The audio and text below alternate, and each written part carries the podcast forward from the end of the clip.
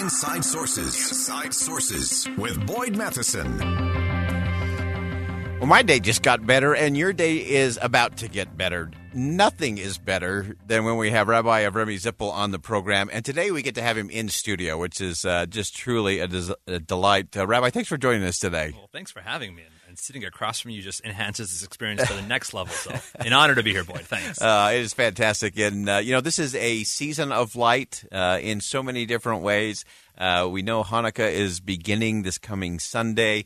Uh, just give us a, a, sense of the community and uh, what you're looking forward to on Sunday, and then kind of lead us through. What does this all mean? How does this all play out? Well, it, it definitely is the most wonderful time of the year, and, and it is always special when Hanukkah overlaps with the other winter holidays. And I think we can all kind of share in that festivity and, and the general sense of love and, and just togetherness and community around the holidays. So Hanukkah will begin this Sunday night, December 18th uh, will be welcoming in the holiday here in Utah, as we have every year since 2007 with the menorah lighting at the State Capitol Rotunda.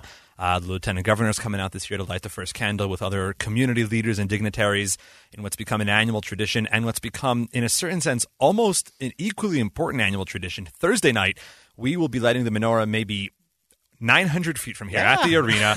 Uh, the Utah Jazz have never lost a game in front of the menorah. Uh, they are 5 and 0 in front of the menorah. Ryan Smith and I are in contract negotiations to maybe have the menorah at every home game. We'll see where that goes. But we light the menorah the first night at the Capitol, at the Jazz game. We're lighting every night at Abravanel Hall right around the corner. I just got a picture this morning. There's a menorah up at the airport. We partnered with the uh, with the Salt Lake oh, City wonderful. airport. There are so many menorahs up in town, and and we're adding light, right? Which is the central idea of Hanukkah. It's about increasing in light every single night. You know, we'll light one candle the first night, and we'll have a great time doing that and not 24 hours later we'll be adding another candle the next day and the next day and the next day. And i think the idea is increasing in light increasing in positivity increasing in goodness which i think is something we can all appreciate and relate to this time of year. Yeah everyone everyone needs to lean in uh, to this. Uh, I, I, want you to share with our, our listeners uh, that that middle candle the shamash the the helper candle.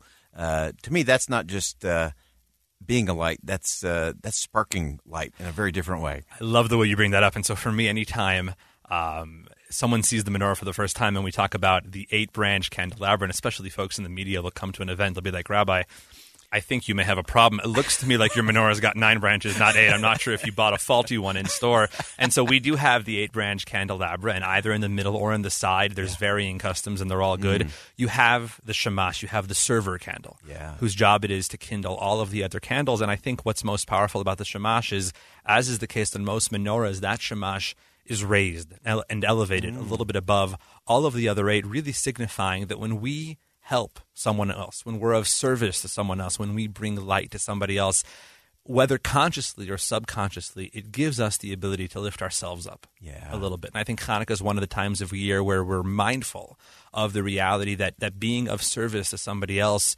so many more times ends up being more beneficial for us yeah. than for the folks that we're helping out. Uh, so important. Uh, I love the quote from Albert Schweitzer. Uh, he says that there's some point in everyone's life where that inner flame – dies down or goes out, and then it bursts into flame when it comes in contact with another human being.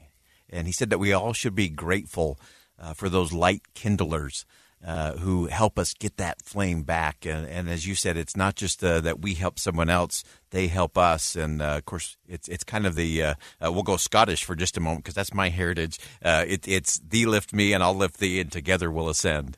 You know, and I, I was coming came in here a little earlier and heard you wrapping up your earlier conversation. I think that with so many folks struggling this time of year and in mm-hmm. society, we're in one of the powerful ideas of Hanukkah is that we talk about in the narrative quite a bit how after the temple had been desecrated and ransacked, they went in there and they cleaned it up, and they needed to find that one teeny tiny small cruse of oil that was still intact yeah. with the seal of the high priest, and they did, and that's the miracle that we celebrate. And I think for so many folks who, who for lack of a better term, find so much wreckage in, in their own lives and feel like they're mm-hmm. living in the middle of all of that, and that's all they can sense and all they can feel and all they can see for so far, and that's really all the eye can capture knowing and remembering that there exists inside each and every one of them that small cruse of oil that is intact and that can never be desecrated. And all they need to do is find that and light it aflame and watch it burn.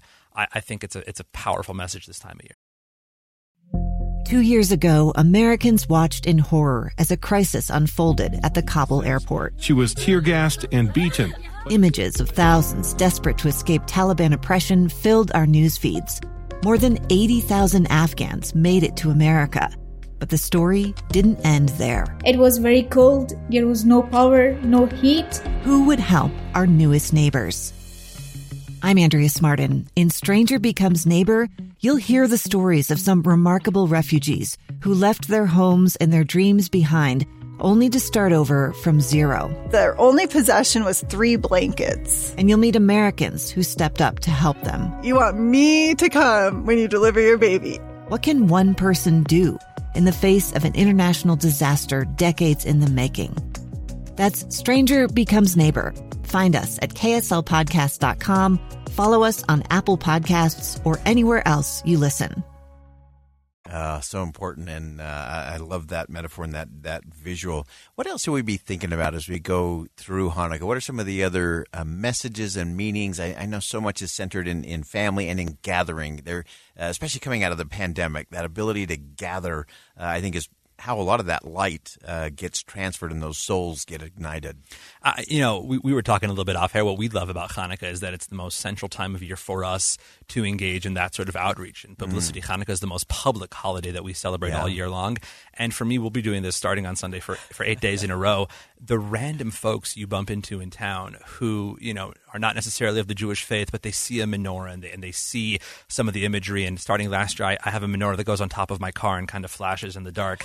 And the amount of people who will pull up to me at a red light and just roll down the window, be like, you know what, that is that is the single best thing I've seen all day. I love and, that. And just drive off with a smile. I think when we when we talk about the value and the and the love that we can bring to another person as we come together as a community, it's something which can absolutely not be overstated. It's it, it changes people. Oh, fantastic! And uh, what's the one thing you wish people really understood about Hanukkah? The one thing I wish people really understood about Hanukkah is that I think going back to your point about the shamash is that how personal that is. We mm. all have the ability to be that helper candle. We all have the ability to give of our own flame. And I think for me personally, the most central theme of the holiday, what's unique about a flame is that when you touch one flame to the other, the first one doesn't diminish at all. And there's a part of ourselves that we can give to somebody else that does not take from us mm. at all, that leaves us as intact as we once were. And in a certain sense, it, it, it, makes our flame burn all stronger and all the brighter. And I think we all have that inside each and every one of us. Yeah. I, I always love the fact that, uh, at least in the ancient tradition, the, the menorah was actually set outside. Uh, the home, not inside. So really representing that uh, it's it's not just good to have your faith uh, in your home or in the synagogue, but it's it's on the outside, and you have to be able to take that faith into the public square. And you've got to take it to the streets. You've got to live with pride. You know, we live sadly in a day and age and you know it kind of feels like it's a regular talking point when you know where, where there's kind of this this narrative and this conversation you know rabbi you know rising anti-semitism and people mm. are saying all sorts of god awful things you know what's what's your approach to it and my approach i'm sorry did do you want another menorah? You know, can we get them a menorah? You know, how how can we be more proudly and defiantly and publicly Jewish and light more menorahs in public and, and, and, and bring that level of awareness to a greater level? That that's my response to any of that. Oh, I love that. And one of the things that I love that you do, and it's something that uh, I learned in a conversation uh, with Rabbi Lord Jonathan Sacks from uh, Great Britain before he passed away far too soon, uh, was was his interaction uh, with the a- atheist Amos Oz. And there was great concern among the people that you know why are you going to go? This guy's an atheist and he's a loud atheist. Uh, and they asked him they said you know rabbi you know what are you going to do? Are you going to go try to convert him? Uh, and he says no i'm going to do something far more important. I'm going to go and listen. Uh, and they actually became fast friends and had uh, fascinating conversations all over uh, England. And uh, to me, I think in the rise of things like anti Semitism, it's not about pulling that menorah inside. It's about getting outside and into the public square and having more conversations uh, and engaging that way. I couldn't agree more. And, and as you said, it's central to, this, to, to the holiday of Hanukkah. It's the it's the token time of year where there is that symbolism and significance of being very outward facing, yeah. and and we embrace that message. I love that. Uh, so again, uh, up at the Capitol on Sunday night is the beginning. Remind me the time again. Five o'clock. Five, Five to six in the rotunda on, on Sunday. Five o'clock uh, in the rotunda. Be there. It's open to the public. Uh, it is a great way to kick off uh, Hanukkah, and, and, then you'll be uh, every night uh, from, from, every night after. from that night on at a Abravanel Hall Plaza, and Thursday night right down the block at the arena. Jazz taking on the Wizards. All right, uh, and I'm I'm counting. I'm just going to go ahead and write a W in the Jazz. I, I, feel good. You I'm feel. Good I, I, don't offer prophecies on air. Usually they're more private, but I feel pretty good. So. All right, I'm going to write that one down. We're going to take that one to the bank with the jazz, but so many important things. Rabbi uh, Remy Zippel, thank you so much for joining us. You are a delight. You are a light. You are a shamash. Uh, you make a difference for us and for our community. Thanks, Thanks for being here. Appreciate it. All right, we'll step aside for bottom of the hour news. We'll be right back.